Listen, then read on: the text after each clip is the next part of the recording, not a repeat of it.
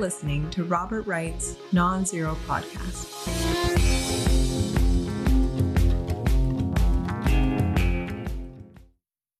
Hi, Nikita. Hey, Bob. How you doing? I am, you know, life just keeps happening. I'm starting to take huh. uh, some comfort in the idea that it's not going to at some point. I'm good. I'm good. Okay. Uh, I'm glad you're good. So let me introduce this. Um, I'm Robert Wright, publisher of the Non-Zero Newsletter. This is a Non-Zero podcast. You're Nikita Petrov, publisher of the Psychopolitica newsletter, which uh, coincidentally is a word that appears uh, immediately in your background. I wonder how that happened. You've got the whole URL there, psychopolitica.substack.com. You might, See, I'm yeah, worried. Since what, this is going to be a split screen, people might not see it. I had worried that the many years of uh, communism in your homeland had had maybe snuffed out all self promotional instincts, but no, no, you're you're uh, you seem equipped to thrive in a capitalist uh, economy. Um. Anyway, you are uh, you you used to work with me at Non-Zero.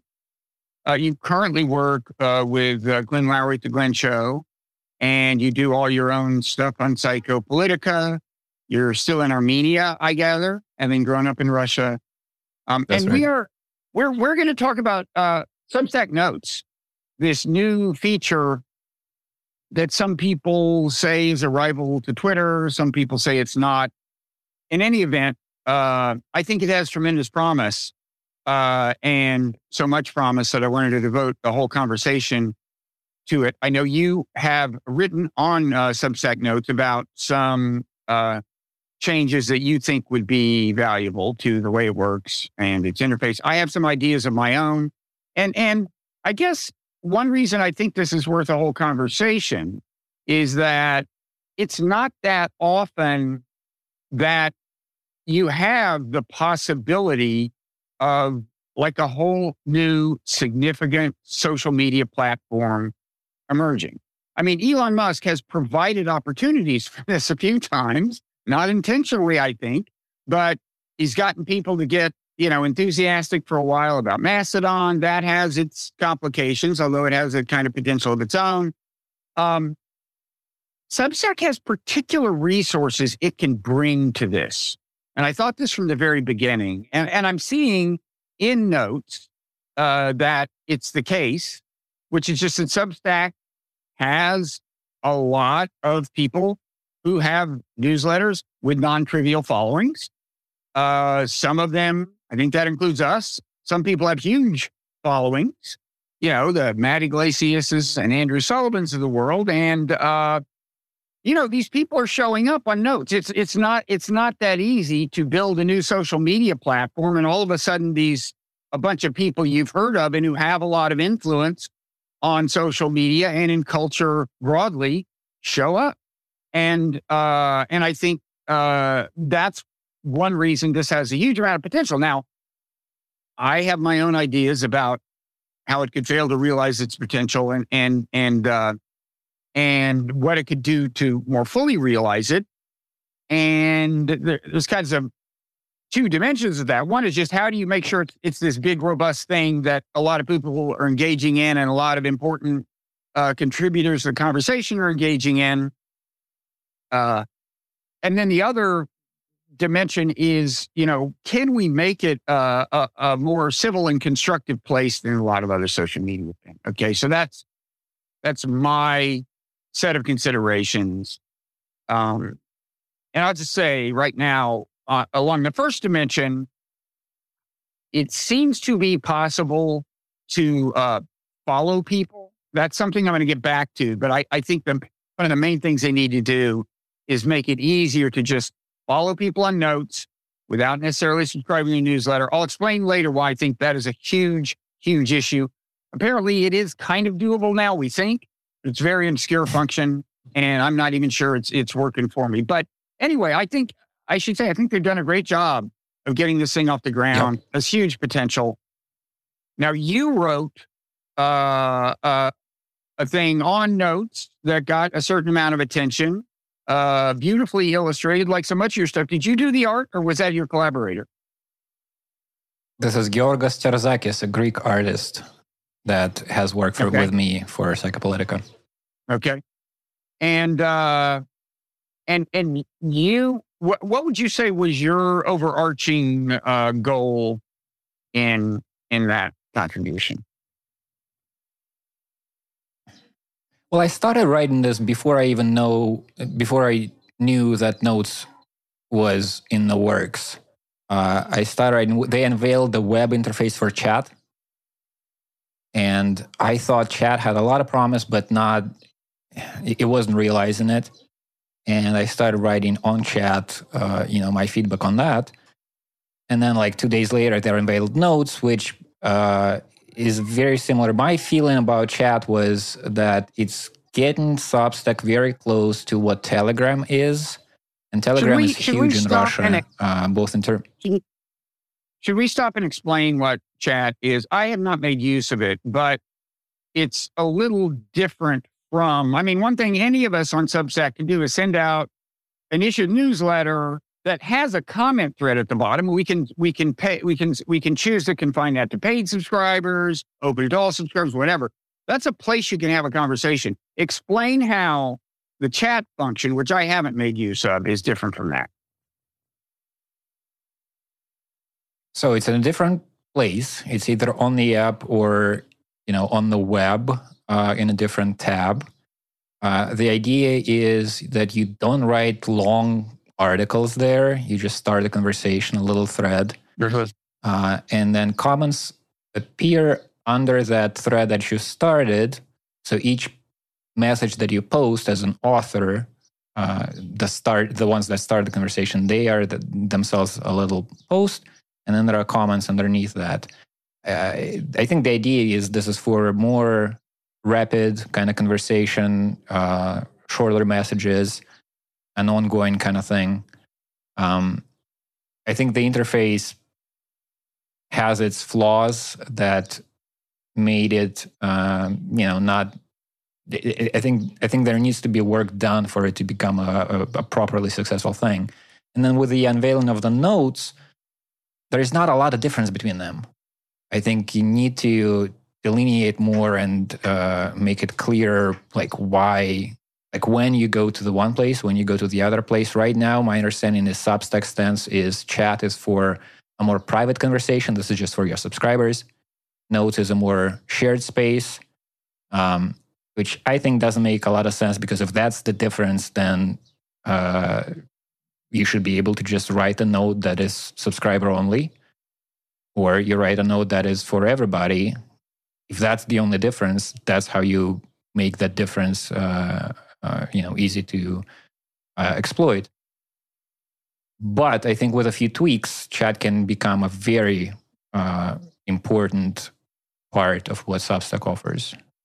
Okay, maybe we should uh, talk a little about the structure of Substack notes uh, for people who have spent either little or no time there. Um, and and I'll, I'll explain why I think does have this this great potential, even to uh, to really uh, eat into Twitter's mind share, which isn't to say you know it's going to be a Twitter killer or that's their aspiration, because I don't think that is their aspiration. Uh, you know, uh, Substack uh, publishers get a lot of you know some of them get a lot of traffic from Twitter. It, it, it, there's a certain kind of symbiosis now between Substack and Twitter, and I don't think there, there's any uh, great aspiration to kill that off. Um, but uh, the I, I and I think one thing we should say is that although you said chat is in many ways like notes, I think what you mean is opening up a chat is a lot like you know posting a note and opening that up for conversation. But still, there is a very big difference between being in someone's chat and being on Substack notes, right? Because that, that that's much more like being on Twitter, where you can uh, you can uh, tap into a lot of different conversations if you're there. You can tap into a lot of different notes, which roughly correspond to tweets, uh, and so you know, be, being on Substack Notes is is much more like being on Twitter than like being in someone's chat, and and uh, and, and that's I think it's great uh, virtue. You know, from Substack's point of view, I think one thing it does is expose you to a bunch of Substack publishers. And okay, so here's one difference that I think is smart. Uh, difference between Notes and Twitter is that you know on Twitter this weird hierarchy kind of evolved where a blue check was a godlike status, and then there was everyone else. The blue check had started out mm. as just a way to verify that people uh, who might be subject to, you know, imitation are the real them, right? But then it became the status thing. And it was kind of arbitrary, like who gets it, who doesn't. Uh, Substack has one of the columns, one of the three columns you can choose when you go there. You know, Twitter has its uh, for you and following uh, verticals. Substack has three. Um, one is uh, home. I forget what the second one actually says, but the one I want to talk about is, and the third one is uh, bestsellers. That's the that's the status hierarchy, kind of right. I mean, because there, there, those are people with one of three kinds of checks in there. They, they, they're, um, they're uh, a white check means you have at least 100 paid subscribers to your newsletter. An orange check, which is what I have, means you have at least a thousand paid subscribers, and paid is all that matters in this. That uh, you know, assignment of of badges. And then there's the purple check, which almost nobody has, but it means you have more than ten thousand paid subscribers. Paid. Um, and, uh, you know, I think um, it totally makes sense that they have this thing there. Uh, because for one thing, that encourages. So let, let me interrupt. Yeah. Do I have that wrong, do you think? Or let me interrupt you. I I think you might. I think um, the third tab, the bestsellers, is something that only people who were invited to Notes before it was made public have. Oh my god! It's a bit of an Easter egg. So when when this was in pilot, there was a tab that just had everybody who is on Notes, which obviously can't scale. Once you have a lot right. of people, it becomes way too crowded. Right. So I think they changed it to bestsellers and only capped it for users who had been in the pilot. So that's my I understanding. I don't have, have that tab. I used to have it, like one morning and then it disappeared. Oh man. So what three tabs do you have? I only have two. The home, home and, and subscribe. subscribe. Mm-hmm. Let me just say, I think if they're getting rid of this tab, it's a mistake. Because this is an incentive uh, for the people who have followings on Substack to uh, show up. You know, like if you're Matt Yglesias and you know that there's this one column everyone's going to go to, and you're going to be one of the few people with a purple badge, club kind of, yeah. That's an incentive to post on on Substack Notes, and even you know, and my having an orange badge, if it's if it makes me more visible, is an incentive for me to post. Now, obviously, you want a lot of people to post, but right now, what I think one of their competitive advantages is that they can pe- give people like uh, Andrew Sullivan and and Matt Yglesias and Casey Newton uh, with big followings online to show up. And you know, I suppose what they can say is, well, we're going to give them this big algorithmic advantage, but uh, this leads to another sermon of mine. Is like people. I don't think people like opaque algorithms. We want to be able to control. This takes me to the follower question I want to be able to say, I'm following these people. I may, I, I'm not going to subscribe to all their newsletters. You can only subscribe to so many newsletters, even if you don't pay for them. I don't want, you know, and, and I want to know that uh, I go here and I see these people. I want to emphasize that's not the same as saying that you should emulate the rest of the Twitter follower ecosystem. I don't think it's a good idea to advertise how many followers someone has. It may not even be a good idea for them to know how many followers they have or who their followers are. I think the whole thing should be rethought because I think a lot of that has led to bad behavior. The obsession with building up your following has led to a lot of tribal tweeting and preaching to the choir tweeting. And isn't the other tribe a bunch of shitheads and all of that stuff?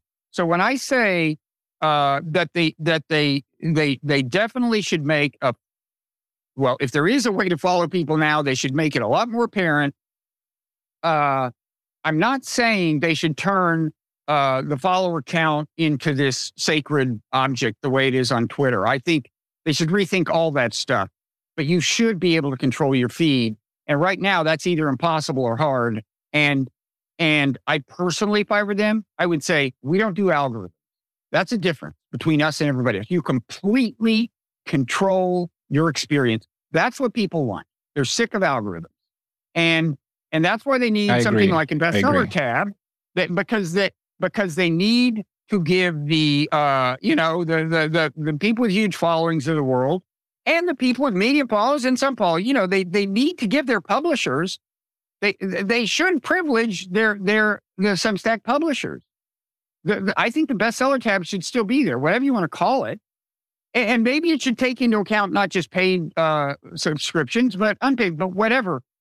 But they need to incentivize uh, those people to stay there and, and and even engage in conversation, and not just use it as a publicity outlet for their latest post, which is good, but it's not. You'd rather have them engaged there, spending some time there instead of Twitter. So I think first off, I think a lot of this is ironing out the kinks. Sure. Uh, they're iterating quickly, they're changing it, and they're trying to figure out what works and what doesn't. Um, I have been in conversation with the Substack team about some of this, uh, and this piece that I wrote that you alluded to, I called it Towards the Substack Civil Society, has some suggestions on that. And I got some positive feedback on the suggestions that I had. Uh, and relating to the question that you're bringing up, I had two. One, I think the minimal thing that has to happen is it needs to be very clearly and exhaustively explained how the home tab works, like what goes into that tab, Mhm. uh, just like bullet point. It's people who you subscribe to, it's people who are recommended by people you subscribe to, it's notes that had received replies from people you subscribe to, whatever the structure is that needs to be uh, written out and explained. And I think they're going to do that. Uh, at least some of the people on the team said that they would. And I think the reason they they haven't done that is because it's not yet set in stone. They are tweaking it and figuring out how it should Mhm. work. Uh, that's one thing. The other thing is a suggestion I made that also received positive feedback, which is what I would like to see is an ability to create my own filters.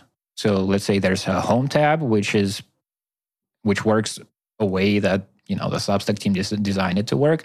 There's the subscribed feed, which is just the people that I chose to subscribe to, and then I want another button that allows me to create another tab that will work the way I want it to work. It may be people who are recommended by people I subscribe to. It may be people who read my newsletter. It may be Mhm. um, a specific list of newsletters, like lists on Twitter work. It may be uh, newsletters or other notes from people who write newsletters that fall into a certain category because on Substack you can tag yourself with three tags politics, culture, art, whatever. Maybe I want one tab to just be about art and another to be just about politics. I want a lot of control uh, and a lot of transparency. And I think that's in line with Substack overall pathos, uh, you know, uh, their ideology, their stated kind of values.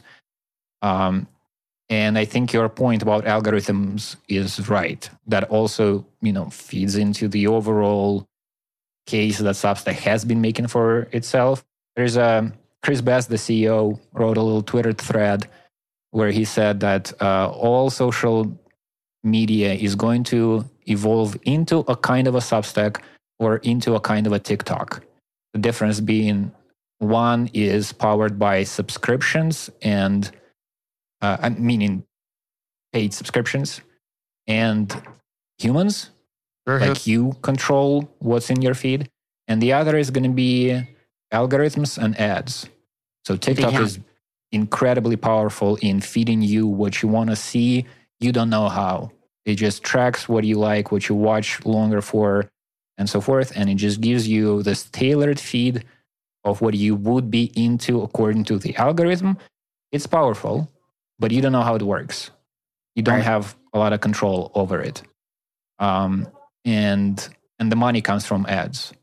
And Substack can be an alternative to that, where the money comes from your audience, people who decided to pay you money, and the curation of what you're seeing is what you chose. It's under your control. You know how it works, and you can change it if you started to dislike what you're seeing. Yeah.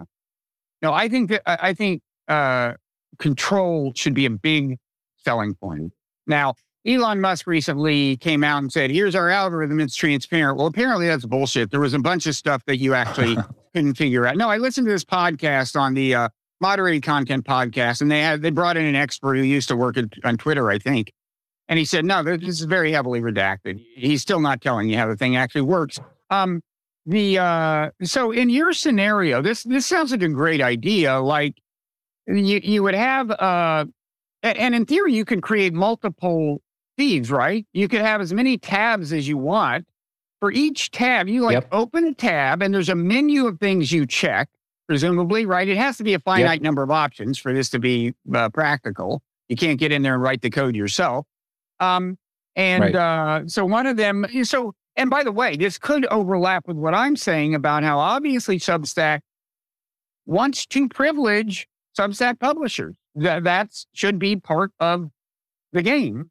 They want to encourage you to be a Substack publisher. And they want to encourage existing publishers with clout to come to Notes.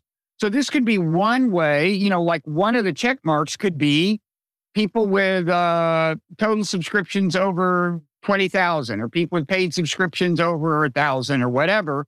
You could have things like that. You could have a lot of things. It sure. has to be a reasonably compact menu of options. I think that's a great idea.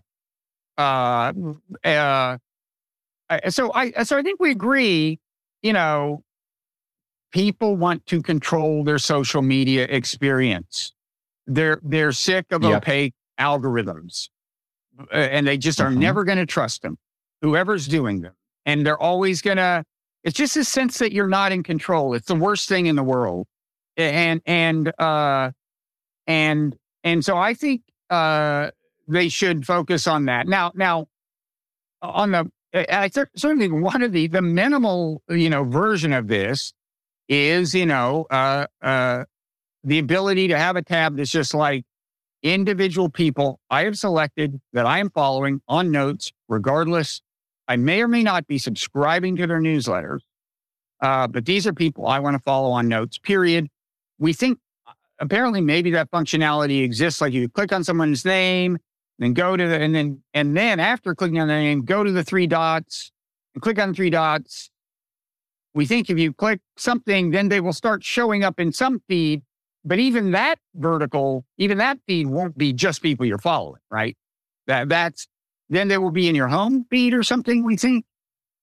And I'm anyway, not totally sure in this, but it, it but I think so. I think they large, show up in your home feed instead of subscribed feed. Yeah.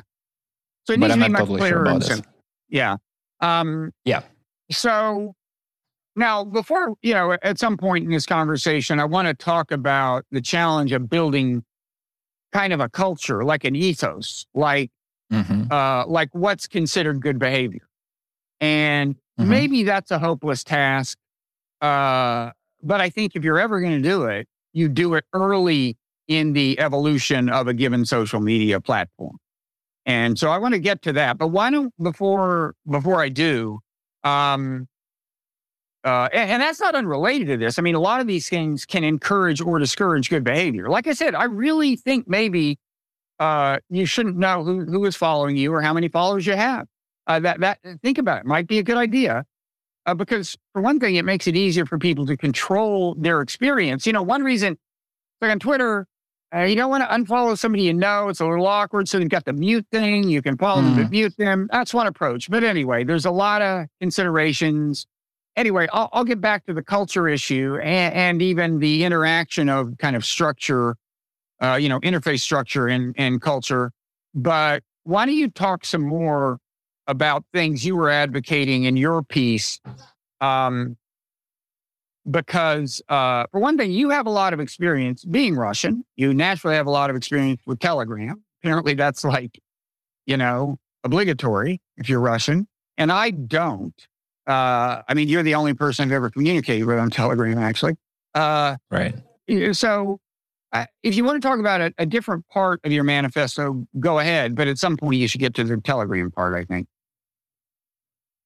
Uh, sure. Telegram is part of my manifesto. So, uh, I should give a little background. So, Telegram is extremely popular in Russia.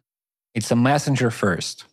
Uh, so, this is like, you know, if I meet somebody here in Yerevan and want to exchange numbers, we don't exchange phone numbers, we exchange Telegram handles or sure. phone number that's connected to Telegram. This is Telegram did something similar to Substack, to what Substack did in the English speaking world, I think, uh, which is like reviving the blogosphere. Blogs were kind of going away. And Substack, some years earlier, or Telegram, some, some years earlier than Substack, revived blogs in Russia, in a sense, by bringing them into your messenger. So on Telegram, you have these things called channels, which are very similar to notes.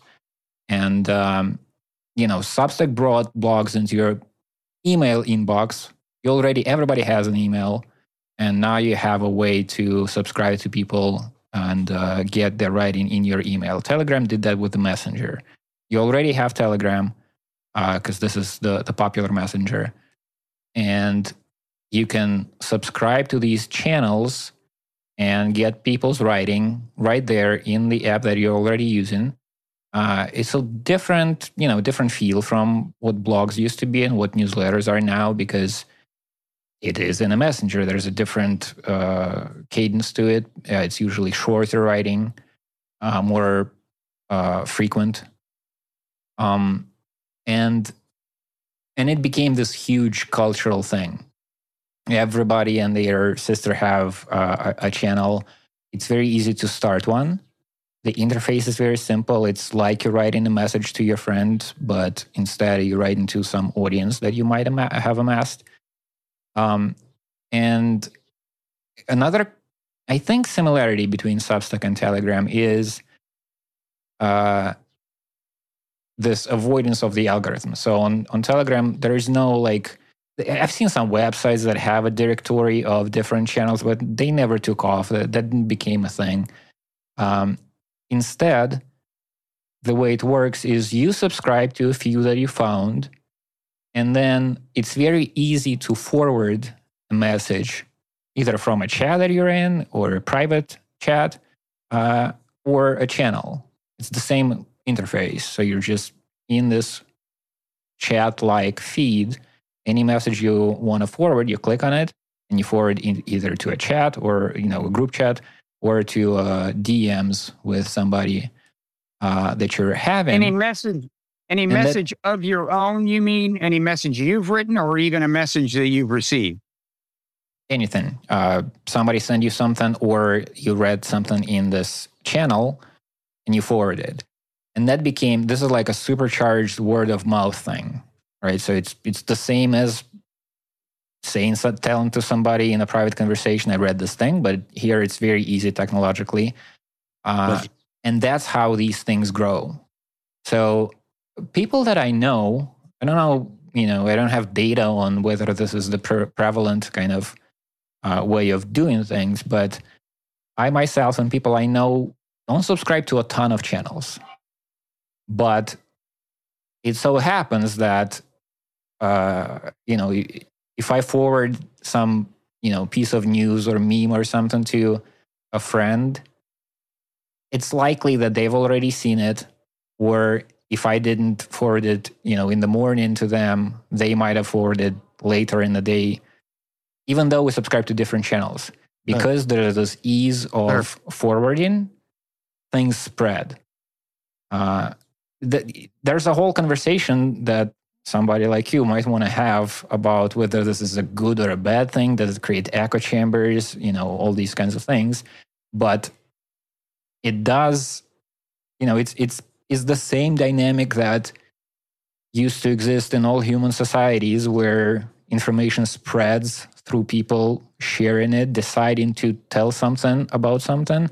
But here it's just this ease of technological, uh, technologically uh, advanced communication that well, kind of supercharges I, this dynamic. I, uh, I mean, isn't doesn't a certain amount of that happen on like Twitter? I mean, if, if, if, if, there's a subject that becomes prominent among the kinds of people I talk to on Twitter, it will come to my attention if I'm on Twitter. And, uh, you know, through retweeting uh, mainly or discussing it and the discussion being whatever, it's not through forwarding. Um, but so, so it is, it's a different dynamic, but doesn't it uh, have to some extent the same outcome? Uh, I mean, sure, but I think the difference in the dynamic is important uh, because it's not that you see it in some feed that is just filled with all kinds of different stuff. Wow. Some of it is retweeted. Some of it. This is somebody you know forwarded this thing to you specifically. So it's just a different, you know, I, I haven't thought out the consequences like of right, these differences, right, right. but it is a different thing. Okay. Okay. So, so the individual communications are much more targeted than on Twitter, but uh, the efficiency is so great that you still wind up becoming aware of a, of, of a bunch of stuff that on Twitter you become aware of through something that's a little closer to broadcasting uh, than, yeah. than private communication. Okay. Yeah. And I guess, I mean, it only can work. Like the reason that this is working so well for Telegram is because it's very prevalent. Again, this is a messenger first, and people just have it so that they can talk to their friends and their relatives and whatnot. Sure. Um, and then this broadcasting thing is inserted into it, which Substack doesn't have yet. But I think Substack can get to the similar place from a different direction. So it doesn't have this huge user base in terms of people who are just using it for personal communication but it has these writers.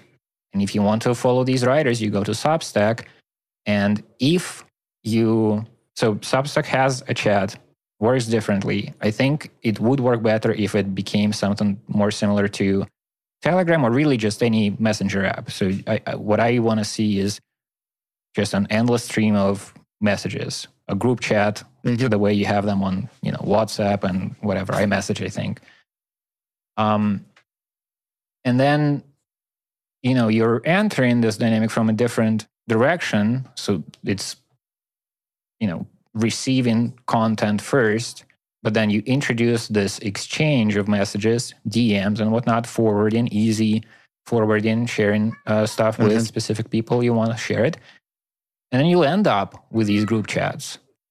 Uh, you, you'll end up with private conversations that you're having on Substack uh, you know, there are like a lot of people I know would not have been using Facebook or the Russian analog VK, short for VKontakte, if not for like two people who are still fucking there.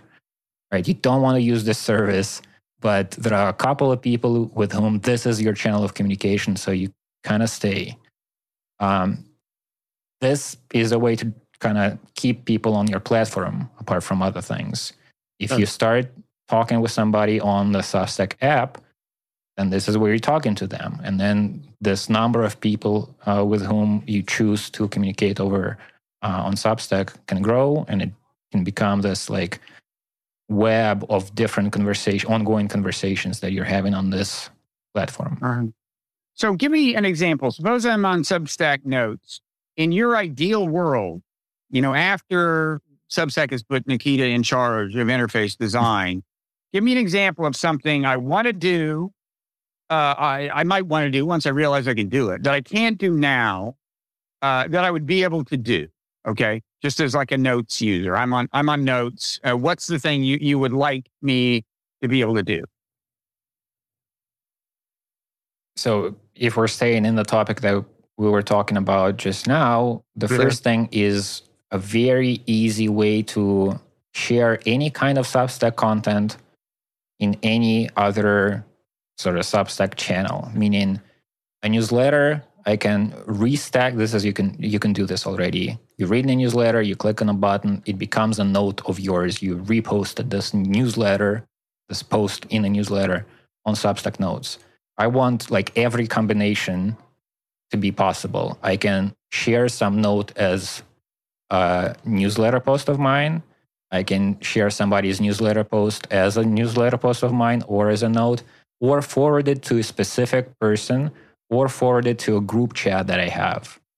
Uh, DMs are not a part of this yet, though I think they want to uh, develop this. I don't know what their plans for chat is. Uh, my view is the interface needs to be rethought. As I said, I don't think this, you know, each message that you post as the owner of the chat becomes a thread. Like this is a thread starter, and all the comments to that become comments to that specific thread. So it's another click to go mm-hmm. there. And right now, if you reply to a comment, a specific comment, and that's another thread, which I think creates a mess. So in the in the post that um, you alluded to in the beginning of the conversation, I have a screenshot from Bill Bishop's chat. The entire thread is 14 comments, but like five of them are responses to a different comment. So now to read 14 comments, which would be very easy if they were just on the same screen, I just scroll through. It's a couple of screens. Instead, now I need to do like 10 extra clicks. I need to click on each thread that is a response to somebody comment. Then after seeing that, I need to go back. Then I click on another one. So to read 14 comments, I need to do 10 clicks. I think that's very uh-huh. messy. Um, and it's a different kind of conversation. So if you have yeah. this just, you know, imagine again, WhatsApp or whatever, if you have this like stream of messages without an end, without a structure, um, then it's a lower barrier to entry. Like if you join somebody's chat, you just seen people are posting things, you might post as well. If in order to post a thing, you need to either respond to a specific thing that's already there, or you start your own thread, but it's like, hey, why don't we have a conversation about what I've got to say? Then, you know, it's you're turning the attention of people towards you and they might pay attention or might get annoyed. It's a different social dynamic. If it's just like an ongoing conversation with many people involved and you just chip in, you know, you you, you make a, a you know write a one liner uh, that it, that it, it's easier to become a participant of such a conversation. Uh-huh. It's a different social dynamic that I think would be great to have on Substack, and also the other option, the way chat works now, is kind of how notes are already. So the difference between the two features are not, uh, the difference is not obvious. And I've seen a lot of comments on notes to that extent. Like somebody joined, like, so how do I decide whether I should start a thread on chat or write a note? Really? Uh, it's not clear. And Substack's response is chat is for subscribers. Notes is a more sh- more of a shared conversation. Mm-hmm. I forget if we already mentioned this in, in, in this chat, but I don't think that makes sense because if that is the difference, then that should be the difference. A note for subscribers only or a note for public conversation. That's a visibility setting on notes. That's not a different feature. That's not a different kind of a conversation. It's yeah. if, if, if that's the difference, then let me choose to make that difference to a specific note or even you know create two different note channels sort of like i have notes that go just to subscribers i have notes that just that go to everybody but like structurally it's the same thing so it shouldn't be a whole different feature with slightly different interface that's just confusing to me so you want a very fluid experience where you can kind of flow into a lot of different things relatively easily. Mm-hmm. It sounds like, and and you know, mm-hmm. I should say, I think, um, you know, I'm less hung up on that, and it's partly a generational thing. You know, it's like I'm still having trouble wrapping around uh, my mind around the fact that like uh, this isn't a physical object where I open the pages and look at the people content. You know, but but it but it's also uh, it's also the fact that you are, look, I know, I know a number of people your age. You are particularly facile, like technologically. I've had a lot of experience with you talking things through and, and you managing to pay attention to everything uh, I'm doing while also like I don't know, writing software, whatever the hell it is you're doing, keyboard while you're managing to stay engaged in conversation. Uh, so you know, different things, you know, for different people. I, I don't, I, you know, it also, uh, well, it's a lot of things. It's also we all we we all use our newsletters in different ways. I'm a little more old sure. school. It it for me is more of a publishing experience than a communication experience. Although you know, I look at comments and I engage sometimes, but but it's still some is generational. Some is just different cognitive styles. I don't think I, if I'd been born the year you were born, I still wouldn't be as facile as you are with, with, uh, you know, interfaces and stuff. But, um, well, the broader what, point, I, I guess, is there are a bunch of things on Substack. It should be intuitively clear when I use which function mm-hmm. and how they all work together. That's the broad, you know, that's the broad point. Then you can like develop that further into a bunch of different ways to, uh, to go about it but uh-huh. i should i shouldn't ask people in notes wait so how are notes different from chat how do i do this it, it all should be very intuitive of course most people who go to notes have no experience with chat right i mean I mean, that's the hope is that a bunch of people will show up at notes and that's going to draw them into the Substack ecosystem. Uh, that's one of the big hopes. And and so that may not, you know, be a question that that occurs to everyone. I mean, I will say, in terms of the overlap of our obsessions, I think the other thing you talked about, where you can create as many tabs as you want and and and go through a checklist and and prescribe the characteristics of a given tab i think that's genius level stuff and Substack should really pay attention to because that's a real differentiator i mean I haven't been on Facebook in years, but I don't think Facebook offers you anything like that. I know Twitter doesn't. Now, Twitter does have lists, I will say. I just realized while you and I were talking that, you know, when people on, on Twitter say, they used to say it more uh, because it was a little un- less clear what you could do. When, when they say, what if I just want to follow people I want to follow? Actually, you could always just start a list and do that, I, I, I suppose. Um, on Twitter. So there, there is a certain degree of customization on Twitter. Of course, uh, the fact is that on Twitter you can also just just use the following tab, which I assume sure. works as advertised. But um, but I, I think that's really and, and I think one of the big selling points is on this social media platform, you control your experience. There isn't any mysterious algorithm at all, period. And I know there's a exactly. temptation. I know there's a temptation if you're running this to, you know, because look, they, they can, there are ways they can use an algorithm to generate more paid subscribers for newsletters. I'm sure that's possible. But I really would advise resisting the temptation and just say, we're fundamentally different. I think that's the way you get a, a, a big influx of people and turn this into a huge thing. It's part of the way. Controlling your I strength. And, and the thing I'm obsessed over, which is just like make it clear how I can follow individual people and then have a vertical where that's all I see. That is a subset of this larger concern about control of your experience.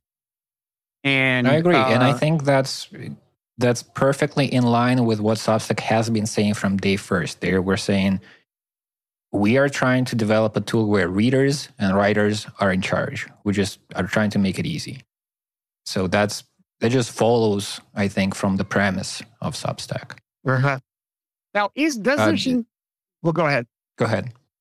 I was just going to say, there is now an algorithm at work on Substack Notes. Is that the home page, the home vertical includes algorithmically generated content? My understanding, it's not the case in a sense uh, in which algorithms work algorithms work on other media. I don't uh, have clarity on this. I think because they've been changing it, they're trying to figure it out uh, and and are tweaking it. But my understanding is whatever the algorithm is, it's specific. It's not like the number of likes or comments is what influences uh, what you'll see there. It's more like it's people who you subscribe to. It's also people that are recommended by people who you subscribe to. It's also yeah. notes that have gotten a response from somebody that you subscribe to. Like it's you can write it out in a few yeah. sentences and and that's how it works. It's not a mysterious you know ai thing it works.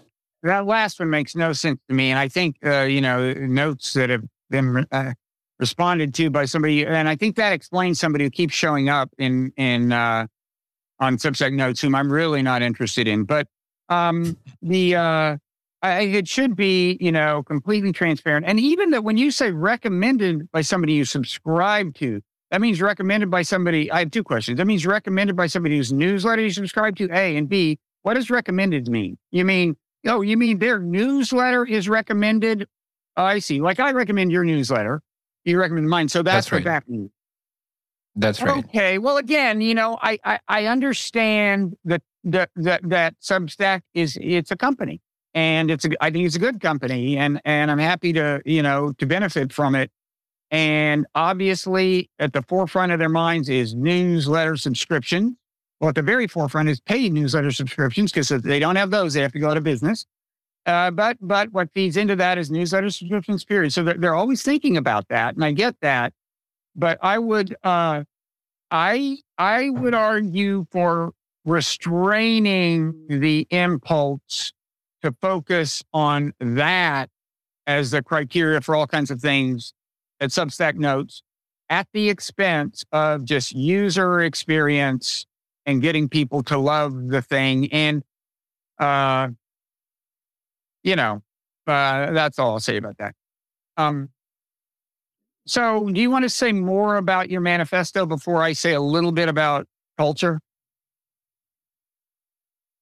Um, well, I guess I should just reiterate a larger point behind all of this, which actually I think is a segue to the culture conversation. Uh, so the kind of meta point that I was making in this thing is like, here are suggestions that I have. I think we should all have suggestions that we have. I think there should be a sustained conversation between users and the owners of the platform about how it should develop. Uh, and through that, you develop culture. You, you want this conversation about what's good about social media and what's bad about social media to be ongoing and to have a little bit of tension. Uh, you know, if Substack starts doing things that users don't like, the user should speak out and should be listened to, and there should be some kind of a you know you can institutionalize it in some way, or you may not but I want there to be this continuous dialogue about what we're trying to do here, what is a good internet versus a bad internet, and how we're, you know, making adjustments so that we end up in a good version. Yeah, and and I and I will say I think you know the the the founders and the other people at Substack have been good so far about trying to engage in a conversation about where yeah. this is headed. Yeah. Um, and uh, so yeah, on culture, I mean, it, it, culture is a very you know it's a, it's a kind of by definition a hard thing to legislate. Uh, I, I do think you can, um, you, again, you can do things. There can you know, I mean, famously, for example, I mean, Mastodon chose not to permit the quote tweet because it seems to be used so often for dunking on people. Like it, it, it it's not it's not a way of communicating with the person you're quote tweeting it's a way of humiliating them and communicating uh, with your own tribe and building up more more followers and so on. So that that's an example of something. Uh, now you can quote tweet on Substack. I mean, I, I, on notes, I I I'm a I think you lose a lot when you don't have quote tweeting. But at the same time, I would like to minimize the downside. I, I I'm a fan of quote tweeting because it can be used for illuminating uh, purposes and and and and to to help start a dialogue. I like it, and I think so. Yeah, there are these parallel, not parallel, intertwining conversations, kind of structure and culture, and I think it's not a given that quote tweets or quote notes uh, have to be used for dunking. I think this is on the writers. This is the responsibility of the users to use this in a right. good way. Um, I think what the platform can do is again, the, this is the broad point. Give control to the writers and the readers. Let me uh, be in charge of the space that I'm creating and let the reader be in charge of what gets into their feed. Uh, on that, another thing that I advocated in this post is basically using a part of the interface for chat, duplicating it in, in Notes, which is I want a tab that shows me a list of people I subscribe to mm-hmm. and make it easy for me to read a specific person. So I I don't need to like find somewhere in the notes or go to my profile and see people I'm following and click on the name there for the feed of notes of that person to show up. I want this menu to be uh, up front. So I go to notes and like the tab on the left is a list of people I subscribe to, and I can click on a specific person and read their thing. Mm-hmm. This gives me, the reader, more control.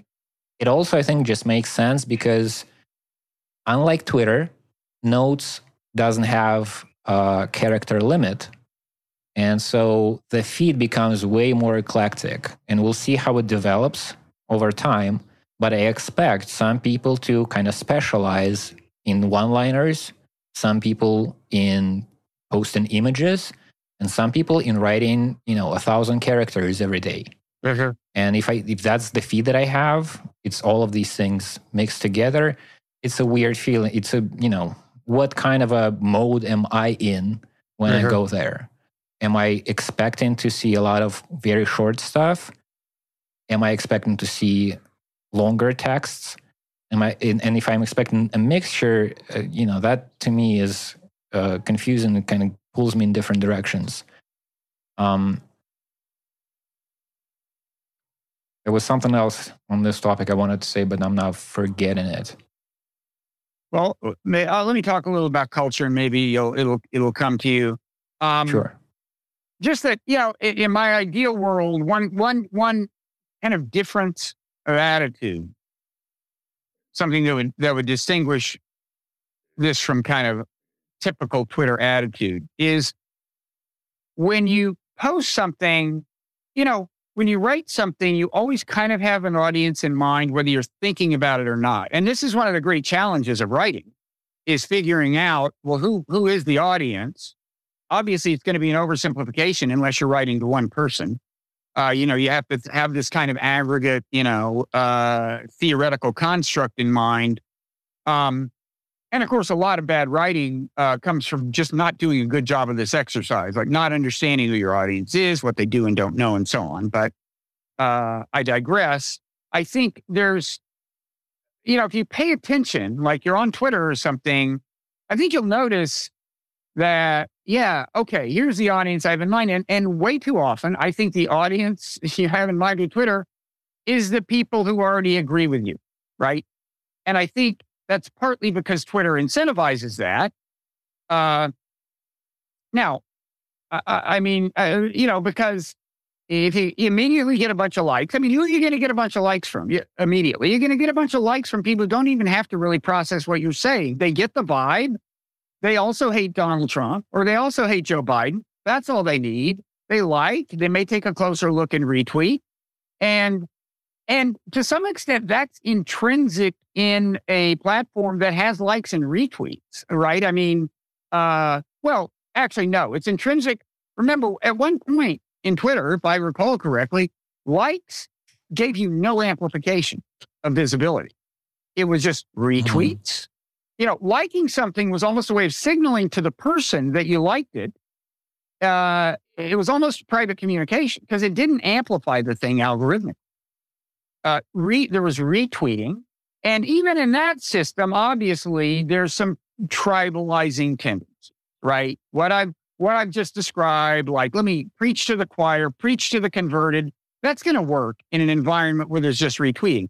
On the other hand, it's going to work even more if they start using likes for algorithmic amplification.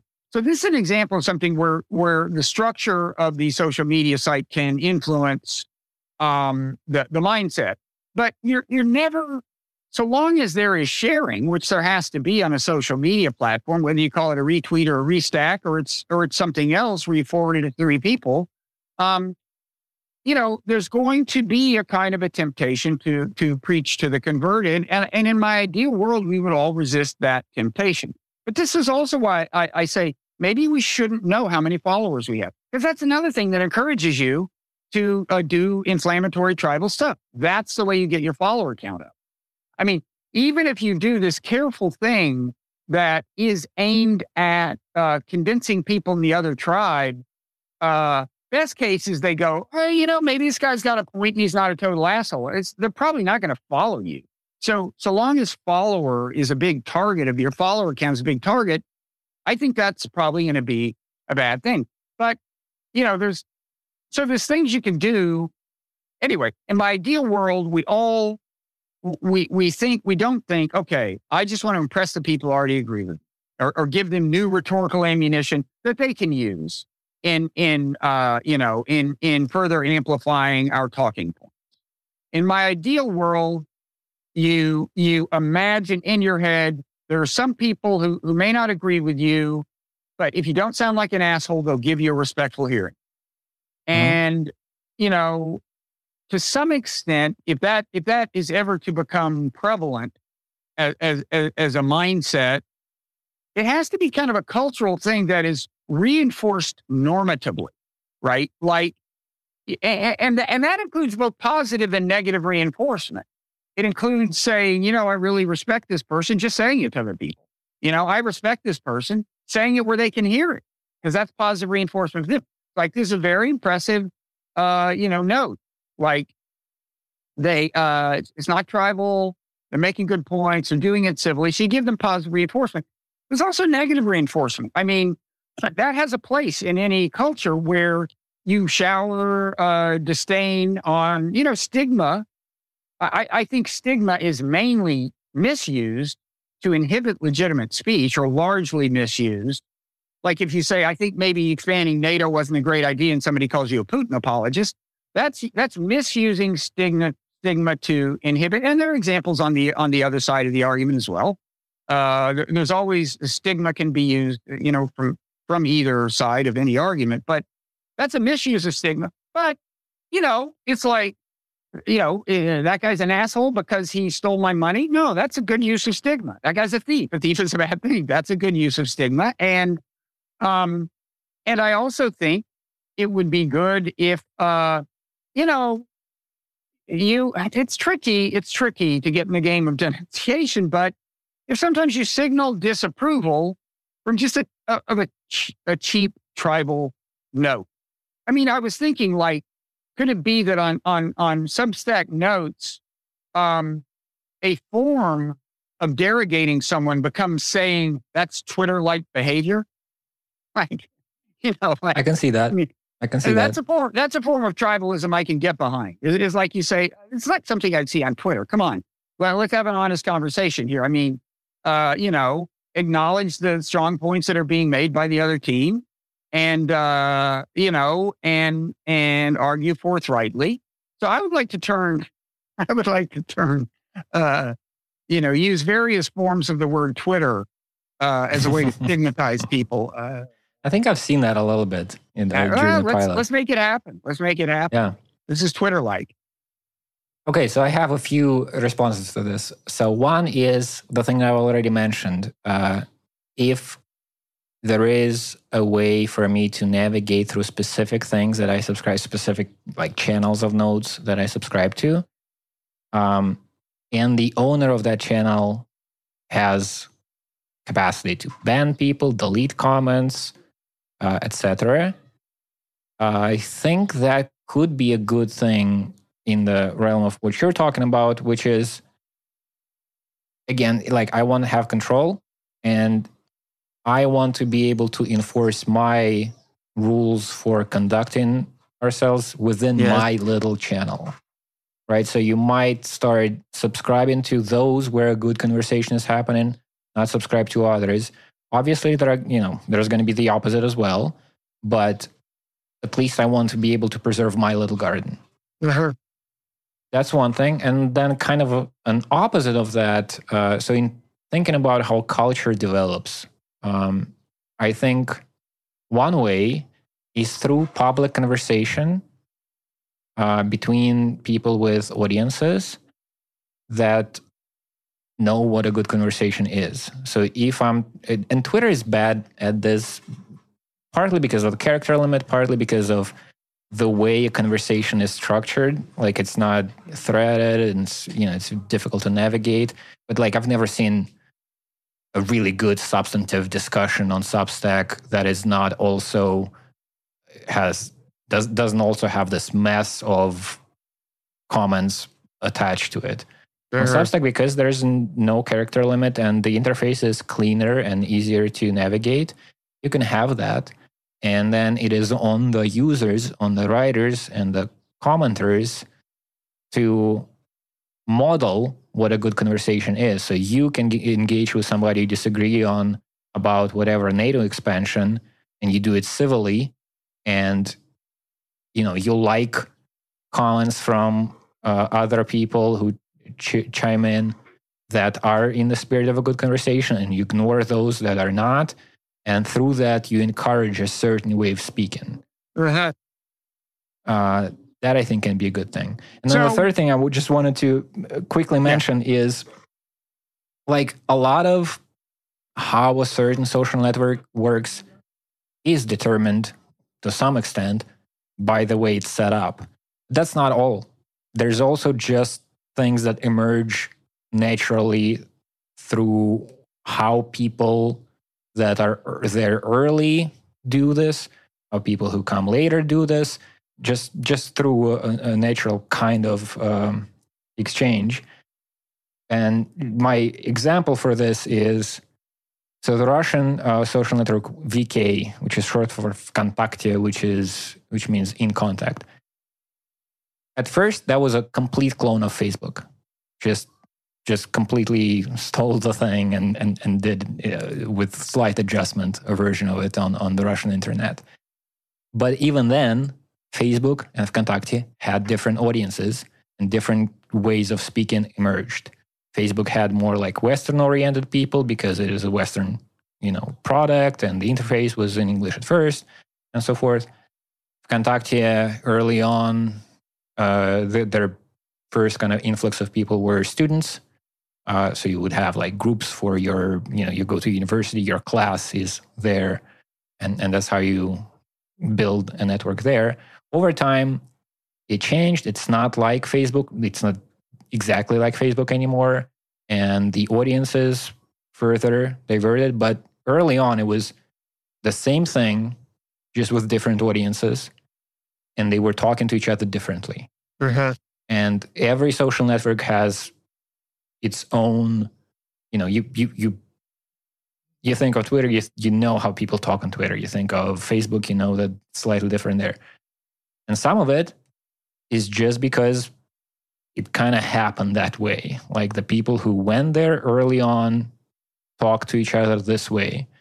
Uh, and so now with Substack, with with notes, very... we're in the early stages, and what culture we establish early on is going to have a major influence of how this culture is going to look uh, down the road.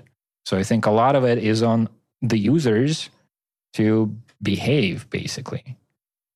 Yeah.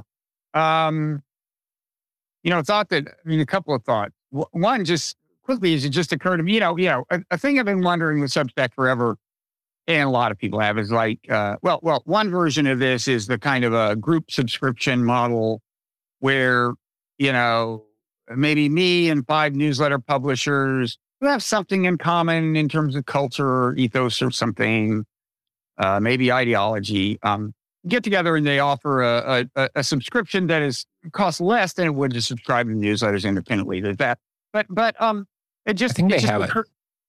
Do they have that now? I think so. Um, you, you okay. can issue a discount for a group subscription. Okay, I didn't realize that. But but what I was just thinking and, and uh, listening to you was, uh,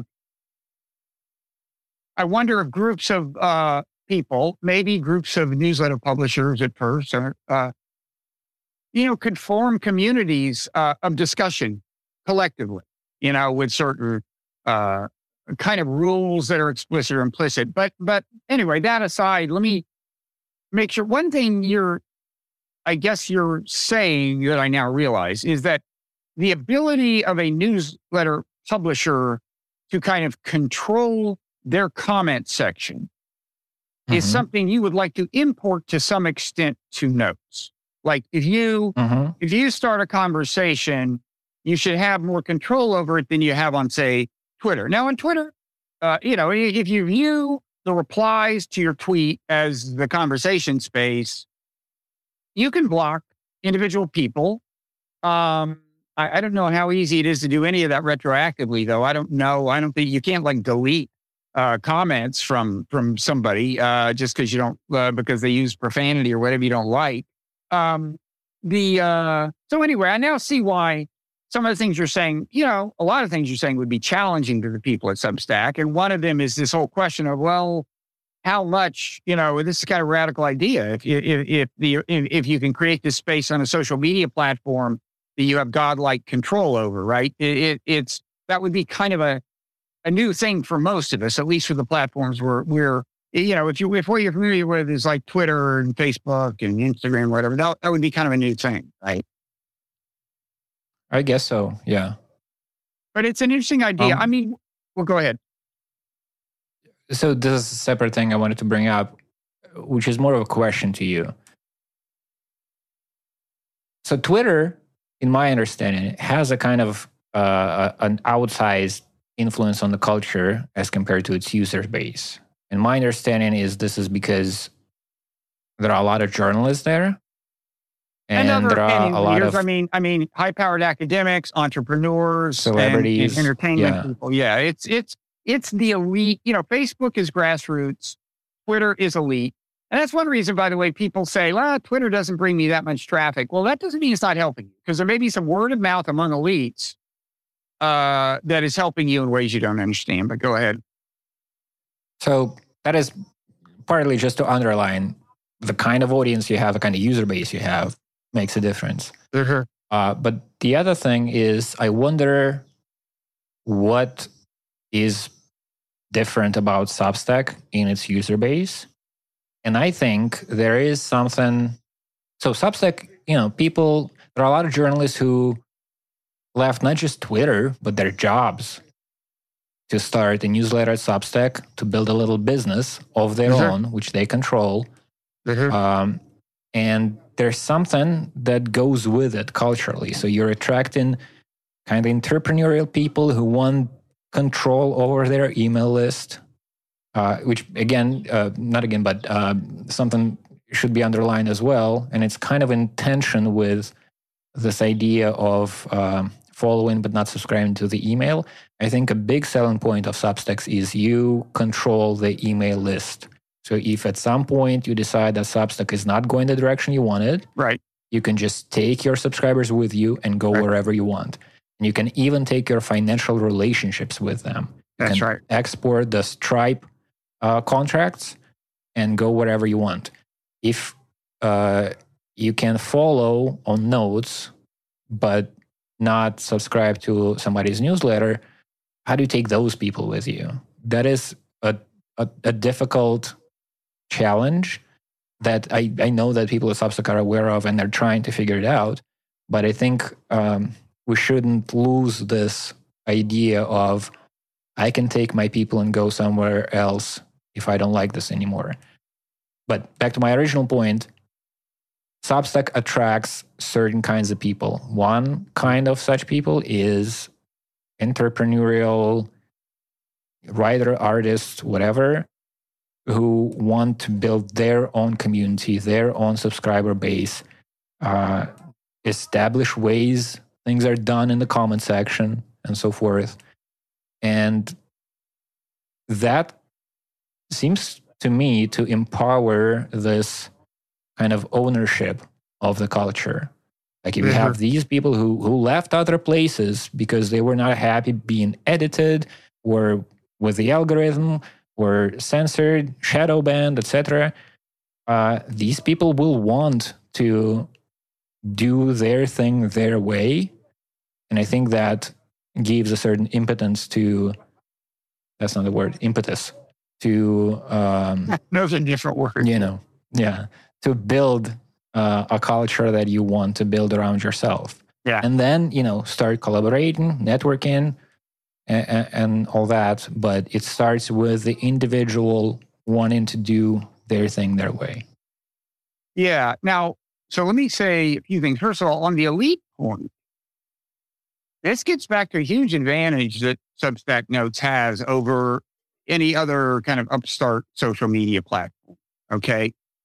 Uh, the fact that they ha- now have a lot of people publishing newsletters, mm-hmm. uh, many of them with non trivial followings, some of them with huge followings, means they have all these elites in a lot of spaces, not just, you know, journalists. They mm-hmm. have you know, they have novelists, they have artists, they have, you know, it, that, that's an incredible. Patti Smith of all that? people. Patti Smith of all people. Patti Smith has a, as a newsletter. Yeah, yeah. It's like does. you know, it's like Seymour Hersh. You know, Patti Smith. Oh, you know, I saw Mark Cuban on Substack Notes this morning. Uh, you know, the owner of the. Uh, the oh, uh, I was wearing my. Uh, I had a Mavericks thing on earlier. Anyway, um, the uh, uh, you know, yeah, it's a huge, it's a huge uh, advantage. A- and again, this gets back to one point I was making. Like, okay, so apparently the bestseller column that's still on my version of uh, Substack Notes is no longer there. Okay, but I do think you, you, you know, and I'm sure they're thinking about this. You want to make uh, the following people have built up with their newsletters an asset on Substack Note. And and mm-hmm. I speak, you know, from a, a, a position of someone who uh, I never had a blue check on on Twitter, uh, and uh, uh, you know, uh, don't get me started on that particular, you know, don't don't don't lead, I don't want to get into grievance territory, but um, I never. I mean, I didn't try that. I I tried way too late. I tried once. It, it didn't. Apparently, I don't meet their criteria. But um, the uh you know, I, I think, uh, you know, there, there should, sub, it's in Substack's interest to have a version of that that rewards people that do what Substack has to reward people for doing, which is have newsletters, including, including ideally paid newsletters. That's the business they're in. And, and they have to, uh, you know, so, okay, the, the bestsellers, I think that column is a great idea. Uh, personally, maybe don't call it bestseller, call it some something but but but but but the idea that they're replacing the blue check binary hierarchy with a more finely graded hierarchy that rewards people who build up big followings on Substack, and maybe it should include unpaid uh, subscription numbers, whatever. I think that's something that's good and that they shouldn't lose. But in any event, the point I want to make is one reason I think this conversation is we're having is Substack Notes has huge potential, and a primary reason is that they've got this base of elites, which I don't mean I don't mean in like a snobby sense. I mean it the way socio sociologists use the term elites. It's just a it's just a de- demographic designation of people who are in certain have certain levels of, of accomplishment, certain job descriptions, and so on. But um, influence, yeah, yeah, and uh, so there's there's that. Um, the uh, oh the um the, the thing about being able to take with you the followers you built up on a social media platform to other social media platforms. Uh, there's a reason social media platforms don't do that. Um, sure, sure. It's not crazy. You know, the way Instagram got started was Twitter used to allow, their API used to allow you to just go there and say, well, show me who all of Bob Wright's followers are. Oh, we'll just move mm-hmm. those over to Instagram. Now Bob can move over to Instagram and have this huge following. Well, no social media platform in their right mind can permit that. I mean, in a better world, they might be able to, but obviously, if if you are, uh, you know, if you are uh, a company, you know, your stockholders, if it's publicly held or whatever, uh, you know, uh, it's not in the company's interest to permit that. So that that's kind of a big ask.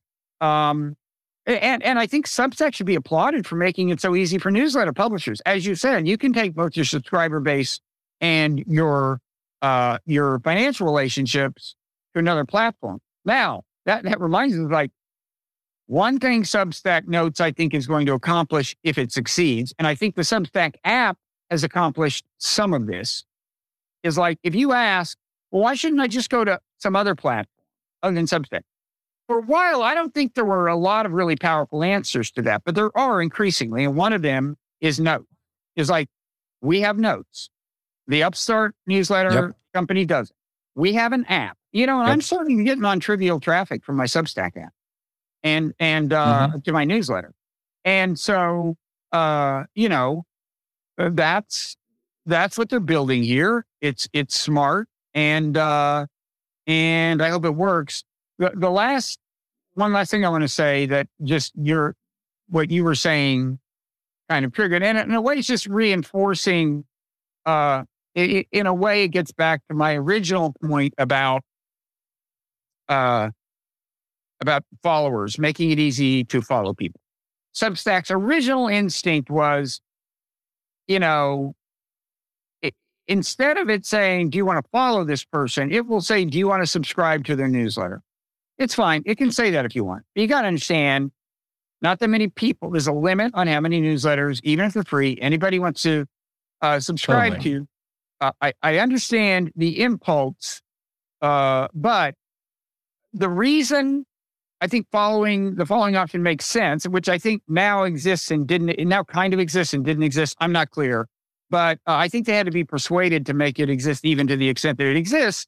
Um, and now I just want to say this is, again, it's part of a, a much larger thing, which once I started thinking of this as, as a very fluid place, the way you want it to be, I, I just think one way to put it is sure, the, the kind of positive reinforcement Substack would most like from this is people immediately subscribe to a bunch of newsletter. But I, I think maybe in the long run, the better way to think of it is just it's a place where people discover people they like to communicate with and they like to hear from.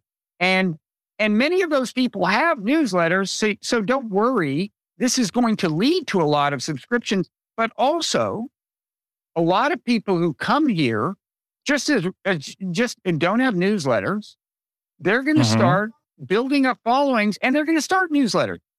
And mm-hmm. and and I think they should they should think of it as just a way people discovering people they have things in common with, people whose content in one sense or another they respect.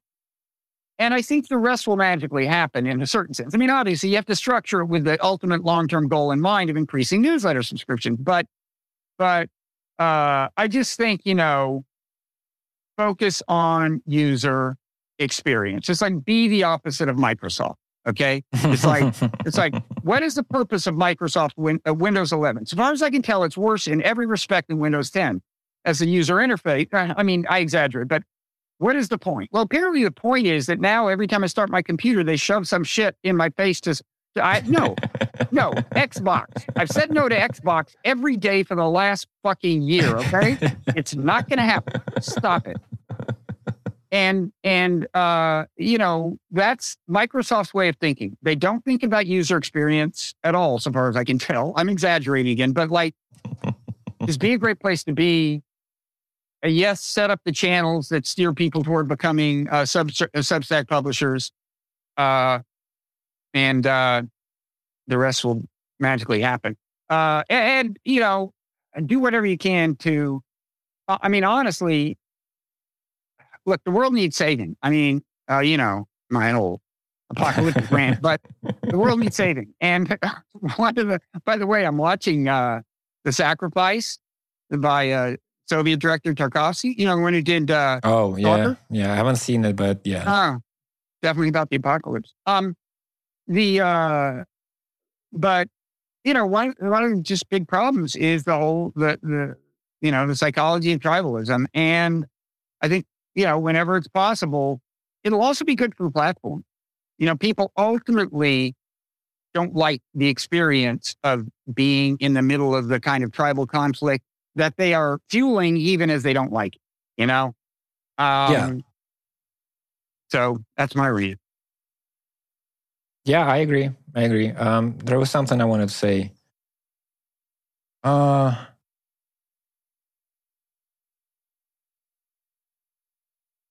shit, I should have been writing thoughts down. Oh, so on the follow versus subscribe and on the evolution of notes, which we will witness, what I expect to happen is a lot of different genres of notes will emerge. And some of them are going to be uh, something you said. There will be people who just write on notes who don't have a newsletter. And what they're doing on notes is great. And you just want to get that. Mm-hmm. Um, and if uh, this like visibility setting is introduced, so I can uh, you know write notes just for subscribe like followers, I suppose, um, which could be paid followers, then it, it alleviates some of the concern about this like taking the email list and going elsewhere because you might take the financial relationships. You might have paying subscribers on notes and you can take those away if you choose. I think that like this check and balance, checks and balances kind of mm, uh, thing is important. Um, and so I, I want to see writers who don't write newsletters, but they're incredible in this genre yeah. that they've developed for themselves over uh, at Notes. Uh, as a reader, I want these people in my feed, but I do want them to retain a lot of control and this, you know, I may leave and take people with me is kind of the ultimate point here, uh, which, you know, the fact that they've been doing this so far is already kind of incredible and very laudable. Uh, and I, I'm sure there's a lot of temptation to like take a step away from that or a few steps away from it or abandon it at some point completely. Uh, but but if they stick with it, I think it's an incredible selling point and and it's in line with this whole ideology where putting the writers and the readers in charge and it's human centric as opposed to algorithmic centric um, i think as much as they can retain that ethos uh, that would be for the betterment of the platform and society you know if you want to go global.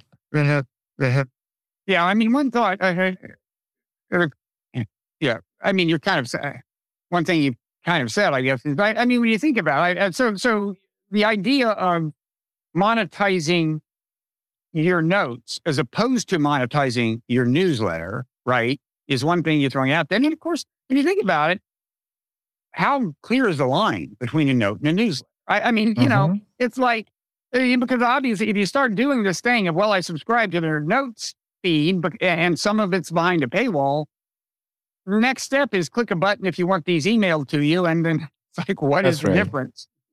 That's um, right. Well, the difference is just how crowded you want your inbox to be. I think that's the main thing. Yeah. Yeah. Yeah. I will subscribe to way more people on notes than to uh, newsletters because at some point it just becomes untenable. I use my email mm-hmm. for other purposes as well. And I don't want it to be too crowded. Yeah. And on notes, I go to a specific place where this kind of contact is what I'm getting. Yeah, it's weird. I wrote a piece for Slate eons ago recommending that Twitter do this thing where it was back when they were going to expand the character count. Anyway, the idea was no, you leave it at 140 characters, but then you can click for one for elaboration and and and it drops down and there's there's more. And then if you want to make it even longer, you click again. But at that point, you go to like another space that's more like I didn't mention medium, but it would have been like medium. Mm-hmm. And then I said like you can monetize that, but what I had in mind was was ads. But but the point I'm getting to was that uh, you know Twitter. The reason Substack is thriving is because uh, you know Twitter failed to do the obvious thing, which is to realize, wait a second, we have a ton of aspiring writers using our platform. Is there a way to harness this and help them monetize it? And they never did it. And and and Elon Musk, in fact, killed uh, the Substack rival that they had bought, Revue, and the newsletter. Well, the first thing he did. And now I think I'm happy to say I think it's it's almost getting to be too late uh, uh, because because of things like the Substack app, Substack Notes, these are reason, these are competitive advantages uh, Substack is going to have against any upstart, which I think is, uh, you know, I applaud, uh, partly because I'm on the Substack platform. But um, anyway, the uh, um, anything else you want to say? I already said that. Um, I, I suppose I'll throw in one more thing just to kind of reiterate my point that a lot of this culture, you know, how we behave is really on us. It's not it's not on Substack to make people talk properly and civilly. They can build structures that would incentivize this or make it easier for it for you to establish the norms you want. Wow. But a lot of it on, is on us. Uh, and and uh, the, the one of the reasons this is on my mind is there's this guy who died recently in Russia who was uh, he's like a writer and who was a um, noticeable figure in the kind of early internet in Russia. And I saw a conversation right. about him, and uh, somebody said, you know, like him or not, he was a major influence in this like budding internet movement early on. And then somebody else said yes, and it was a bad thing because the Russian internet, like on the same platforms, Russians are less civil than English speakers. It's more toxic in the Russian uh, speaking internet part of the internet. Sure. And part of the reason for that, I think, is because these early people who were there, uh, you know, when not a lot of people were on the internet, they got into this. It was like a, a you were supposed to be edgy. You were supposed to be cynical. You were mm-hmm. supposed to shit talk. Like banter was was a thing.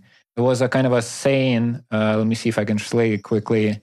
Something like, "This is the internet, baby. You can get told to fuck off. Like, just expect this, uh-huh. and don't be too sensitive. This is how we roll." And at the time, like I remember, I was a kid, but I remember there was a certain appeal to that. Like, yeah. yeah. we can, this is free. This is, I can say whatever I want. And if I want to say fuck off, I'm going to say that. Yeah. Uh, and don't be, you know, a snowflake. And uh, this is, this is a different kind of space. Looking back, that was not a good thing. People did not learn to talk to each other civilly.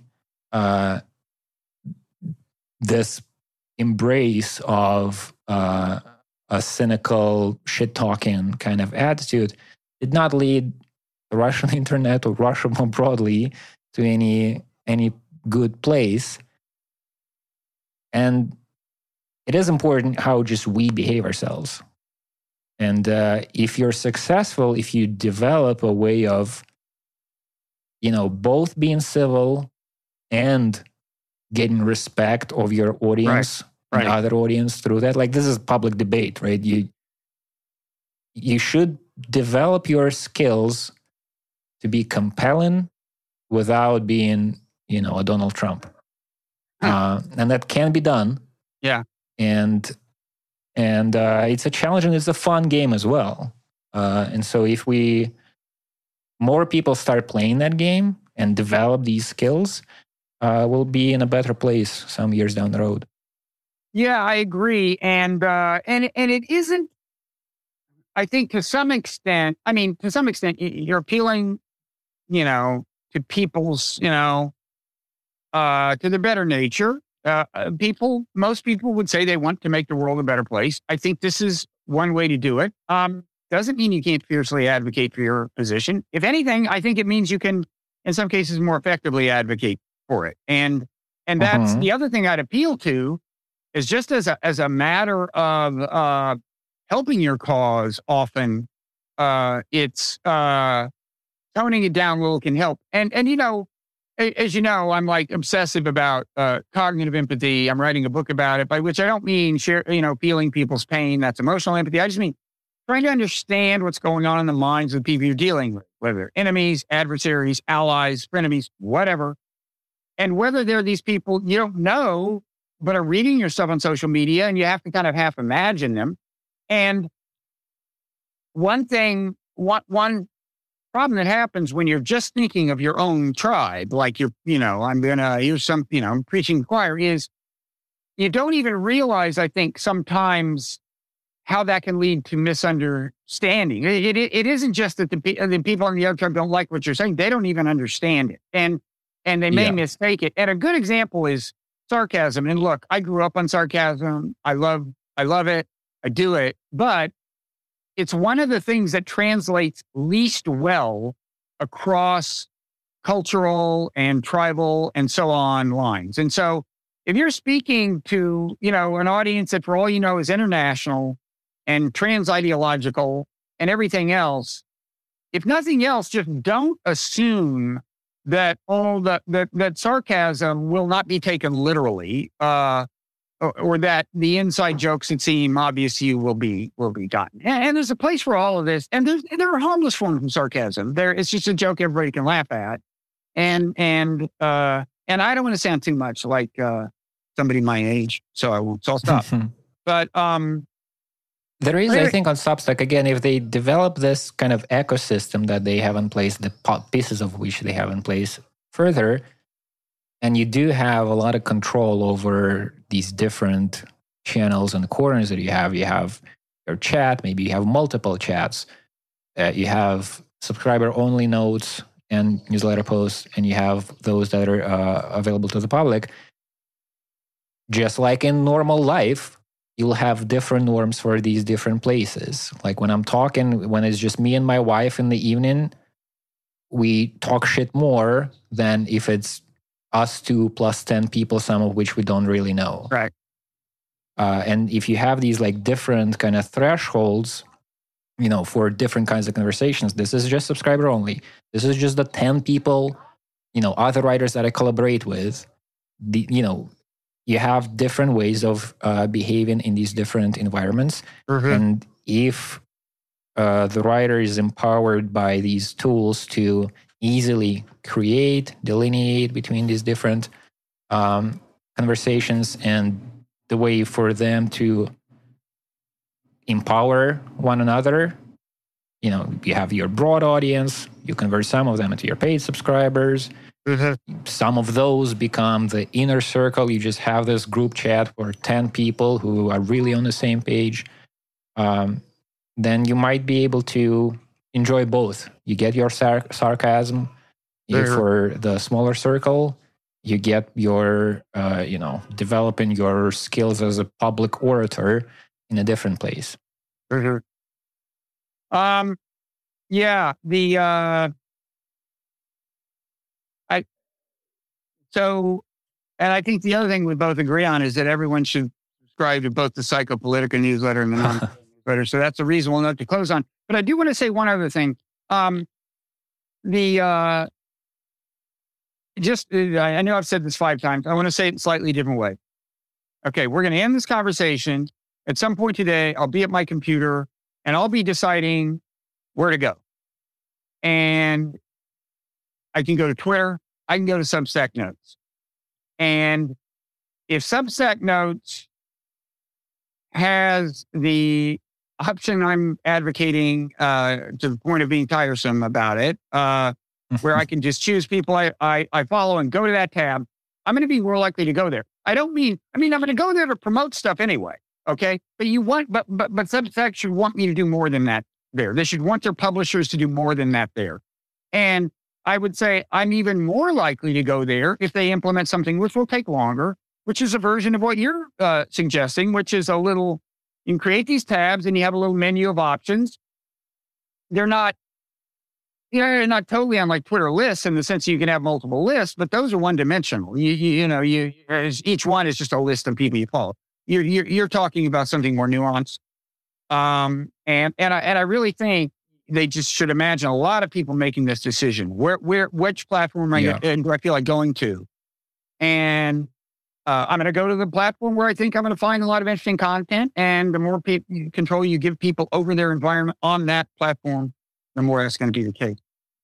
All right. Agreed. Uh, so anyway, I, you know, I think we both uh, wish them well, and that's the reason I want to have this conversation. And and also, uh, we should remind people that your post on Substack Notes is called, well, if they go to your your feed, Psychopolitica, um, Psychopolitica.substack.com. It's yeah, it's a newsletter post that I restacked on notes, uh, and it's called "Towards a Substack Civil Society." Right. By the way, the final question: uh, They don't have handles, right? So, like, I can't name check you in a way that it, my note will come to your attention, or can I? They do on the web, and it's going to come to the app a little later. They're working. Well, what, is, what is my handle? Is it the name of my newsletter, or what? What is it? What is my my? What would you write to to make I sure I, I think it's your name. I think it's your name.